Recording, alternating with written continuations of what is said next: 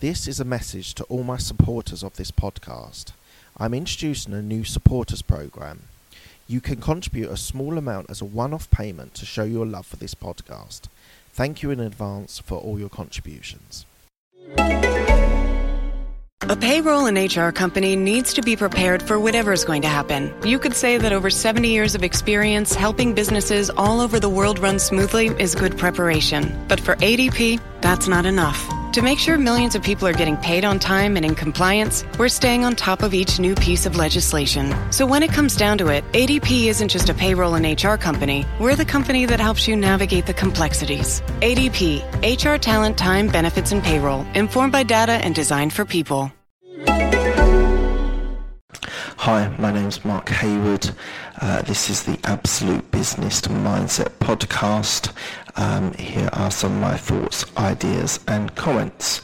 And lastly, I would say I am a corporate employee with an entrepreneurial mindset. So today I'm going to talk about 5 people that have influenced me in my life. They come from the arena of sport, of politics and business. Now you're going to be able to work out how old I am, or roughly how old I am, because most of the people had a major influence in the 90s when I was growing up. So it's going to be pretty clear that this is the sort of time frame that really had the biggest impact on me. Equally, I could have included people from the music arena and more from sport, really, and there are a few of the business people in there as well. So, first of all, wanted to start with 5 people that I'm going to talk about. Not in any particular order of importance, just 5 people that have made a major influence on my life. So let's start with number 1. So the first one is from the sporting arena, and this is Brian Charles Lara. So this guy in the 90s played cricket. So some of you might know cricket, some of you might not know cricket, but in England is a bit of a big deal. And Brian Lara was a West Indian cricketer who came from quite simple origins, quite simple background, but had a major influence on the cricketing arena because he just kept on scoring runs. So he was a batsman, and he had the record for the highest individual total in a test match, which was 475 and 465 and 485, I think it was. He held it twice, and then he held the largest score in any competition with 501 as well. Now, the reason why this guy is so important is the dedication and the skill that this person had. Now, don't get me wrong, some of it was natural ability, and some of it was dedication. He was one of the first cricketers to actually be able to merchandise and be able to, so he got bats where no one was ever, you had your traditional people who made bats and that was it. He endorsed things, he went out there and marketed himself. A lot of people threw him a load of criticism because of it, but essentially he knew he had a short career and he needed to make as much money whilst being that as he could. There's a couple of really interesting things on YouTube about the period of when he scored the Test match world record to the one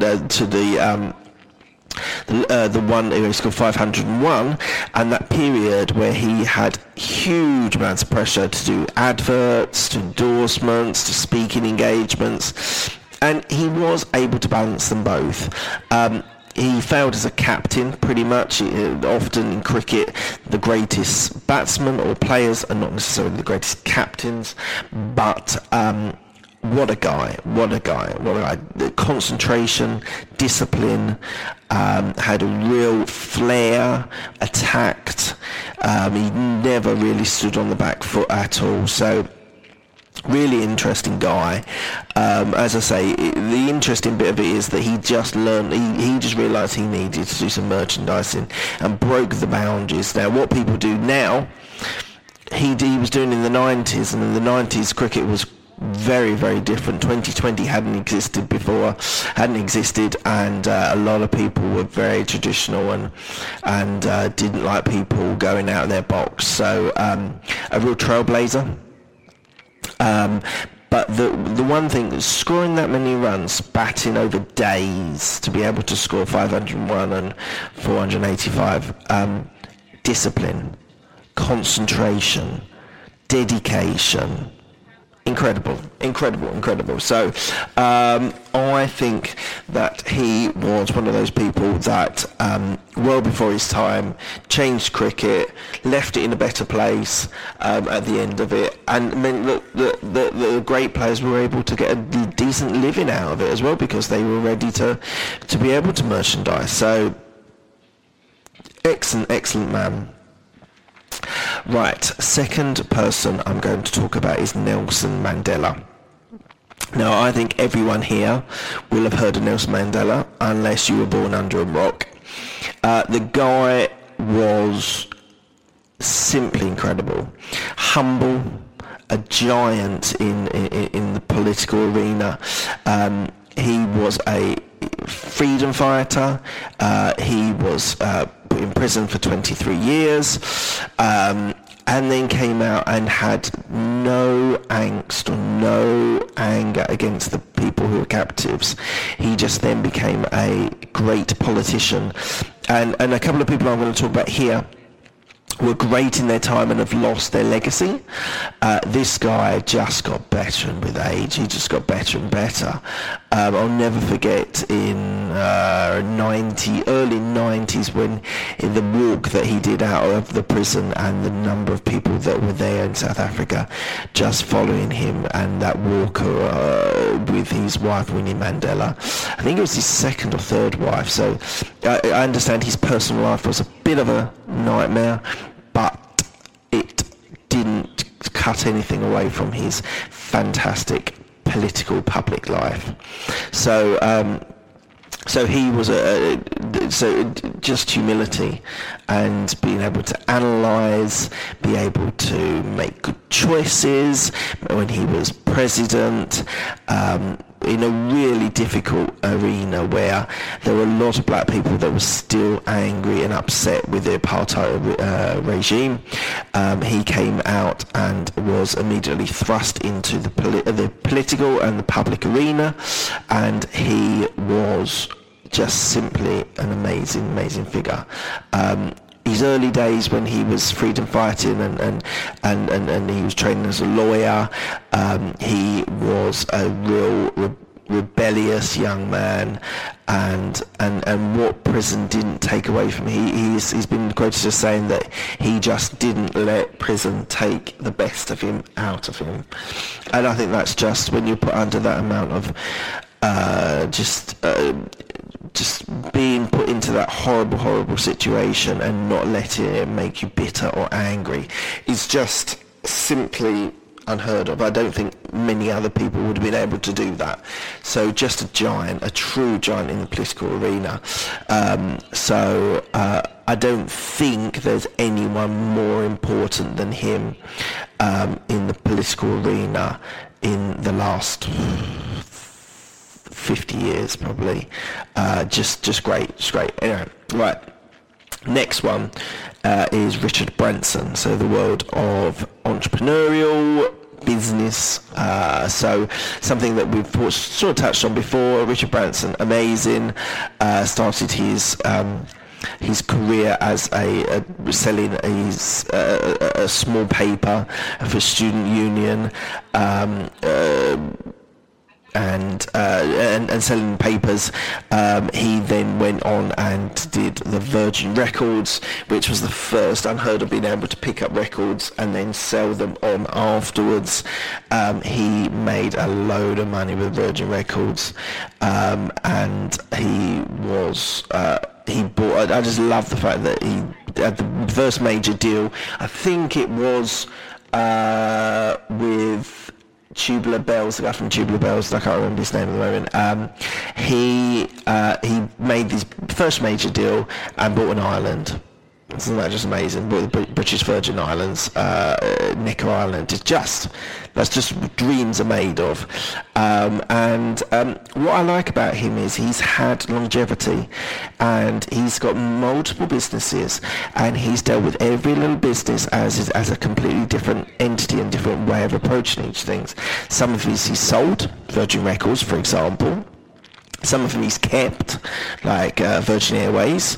Some of them he's innovated, the innovation on the having Virgin Galactic as well, really pushing the boundaries of normal people going into space. Virgin Railways, which he's been successful on as well, and had the first tilting trains. We're just talking about a true innovative man who has... So I was listening to his second biography, and he was talking about his airlines in Australia, and the fact that he ended up having to sell it. And I think that's what I like about him. It's not just it's one other point I want to make about it, but it's that he's been able to keep sell equity, build businesses. And know when the right moment to do certain things is. And he's stuck to his guns. He's gone to law courts where he's been sued or with damages, and he's won. He went against the government with the railways and won. It's just a truly incredible man. And then one of the things in the 90s that I just loved about him, he's adventure. So something we don't think of him so much about now, but in the 90s, he's ballooning around the world and different sort of feats of the amphibian vehicle, just incredible. The guy would just push boundaries.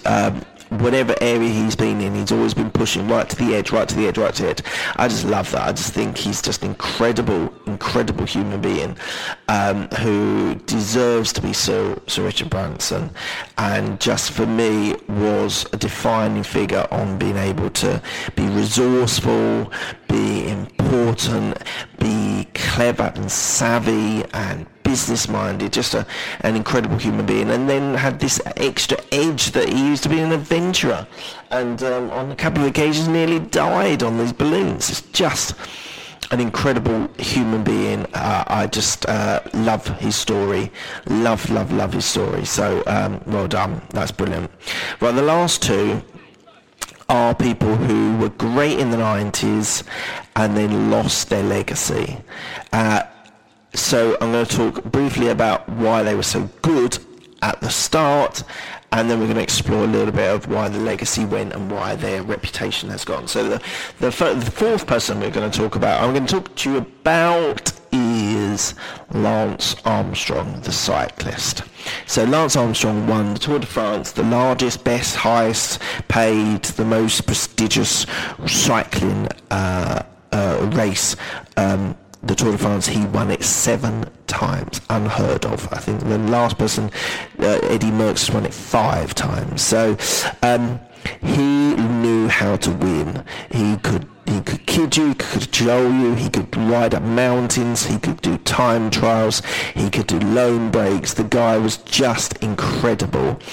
Took on the best in cycling, and at the time, we believed that he was a non-doper, which is something that's plagued cycling for many a time, is the doping. And he was supposed to be the person that won it 7 times clean, and it just...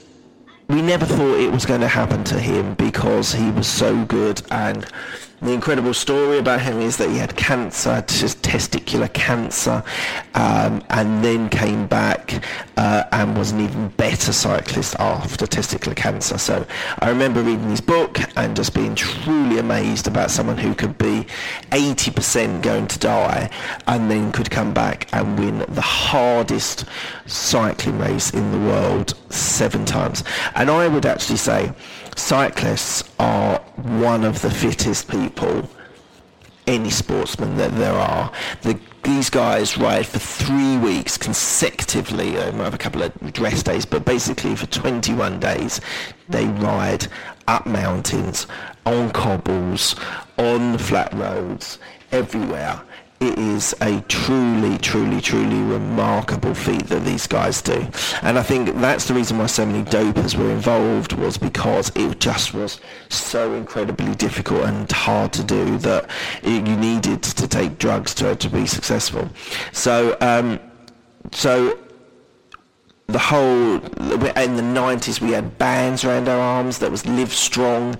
He merchandised, he excelled, he had great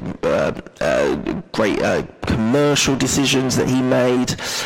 Financially he was just beyond, he was under great contracts. He had the full package. Dated music, stars, was involved in politics.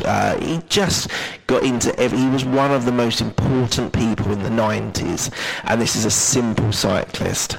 But because of his illness, because how he came back, because he kept on winning in the hardest sport, one of the hardest sports in the world, everyone just was amazed. And he then came back, his second attempt. And to be honest, I think, my personal opinion is, if he hadn't have come back, I don't think he would have been doped. He would have found out that he was a doper. I don't know if you know the story, but essentially he was found out to have doped and admitted it publicly, had all of his Tour de France stripped from him. On all the other races, he's had to pay back advertising campaign money from Nike. I think he's had to pay back for the Postal Service, which was one of the sponsors of the race that he was in, or the teams that he was riding in, and it was really devastating. It sounds like, how can someone, you don't know them, how can it be devastating? But knowing what he did and the story of how he did it is just incredibly saddening, that he wasn't able to be clean. And it was one of those people that really upset me when I found out that he admitted that he had doped for as long as he had. Just was an incredible liar. That's what we ended up making him out to be, or making him what he was an incredible liar. He believed that he was better and he could do it because he deserved it. A real sad day when I found out he doped. So sad, very, very sad. And then the last person I want to talk about who had an influence on me was Tony Blair. So, unsurprisingly, if you understand Nelson Mandela and Tony Blair, I did a politics degree, as I've described before. And Tony Blair swept to government in the 90s under a new regime of the Labour Party, of politics in the UK. He hobnobbed with the musicians and the writers, and he made Britain cool. And lots of it wasn't him. There was all the music with Oasis and Britpop, and sport was great then, and politics really, really tagged onto that and really made an incredible impact on my life. Because I was seeing change that had not actually happened since the 60s, and I admired Tony Blair very, very much because I thought he was an incredible man, incredible leader. He won three general elections, which is just virtually unheard of, and so. I had great. He worked with Gordon Brown, who was a long time collaborator, but also he was one who was trying to do one over him. So the skill of being able to work with people that you may not necessarily like is a great skill.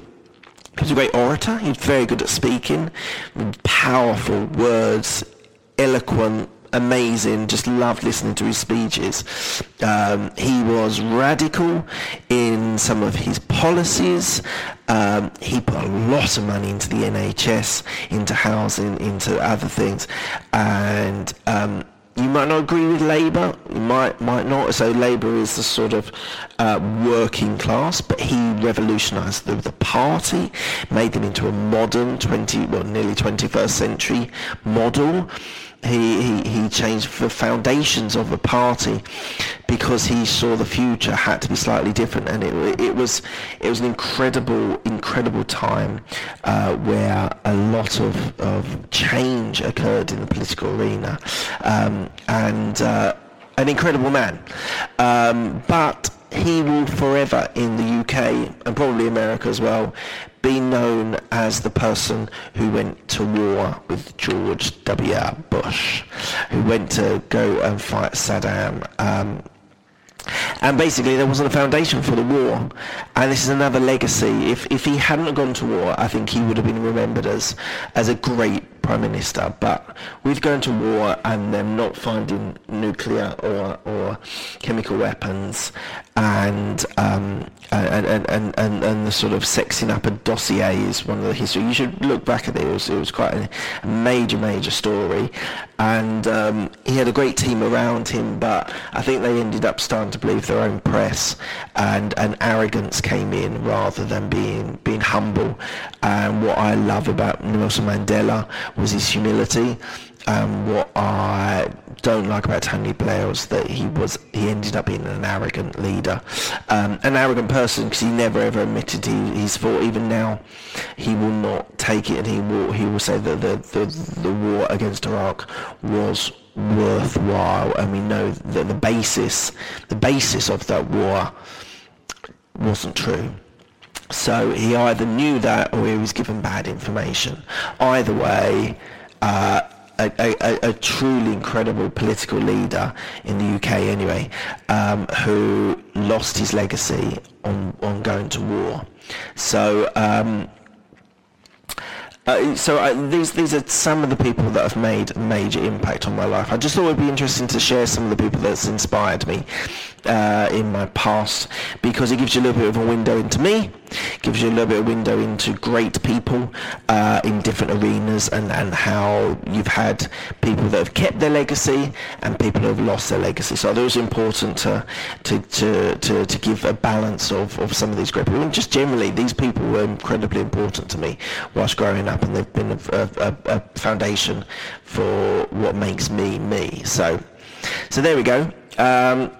Right, I'd like you to check me out on Twitter, MarkHayward169, YouTube, you've got my videos. I would also like you, when you download this, to subscribe to the podcast as well. It'd be great if you could subscribe. You can get it every release day. I release on a Sunday and a Thursday. I would love you to tell someone about this podcast if you like this and you listen to me regularly, or even if it's the first time and you liked what I was talking about. Check out my other podcasts. It's the Absolute Business Mindset podcast, and tell someone, tell a friend, tell someone you don't like, but tell someone. All right, I want you to tell someone, friend, family, whoever it is, just tell someone about the podcast. That'd be great. And the last thing is for a request is to go onto iTunes, because I imagine most people are going to use iTunes, and give me a review. I'd love to hear what you think of my podcasts. Some feedback would be fantastic. What you like, what you don't like, what you'd like me to continue to do, what I want me to start or stop. I'd love to hear your thoughts. So please, just in iTunes, give me a review out of 5 and give me some comments. That would be absolutely fantastic. Right, thank you very much. Absolute Business Mindset Podcast, thank you.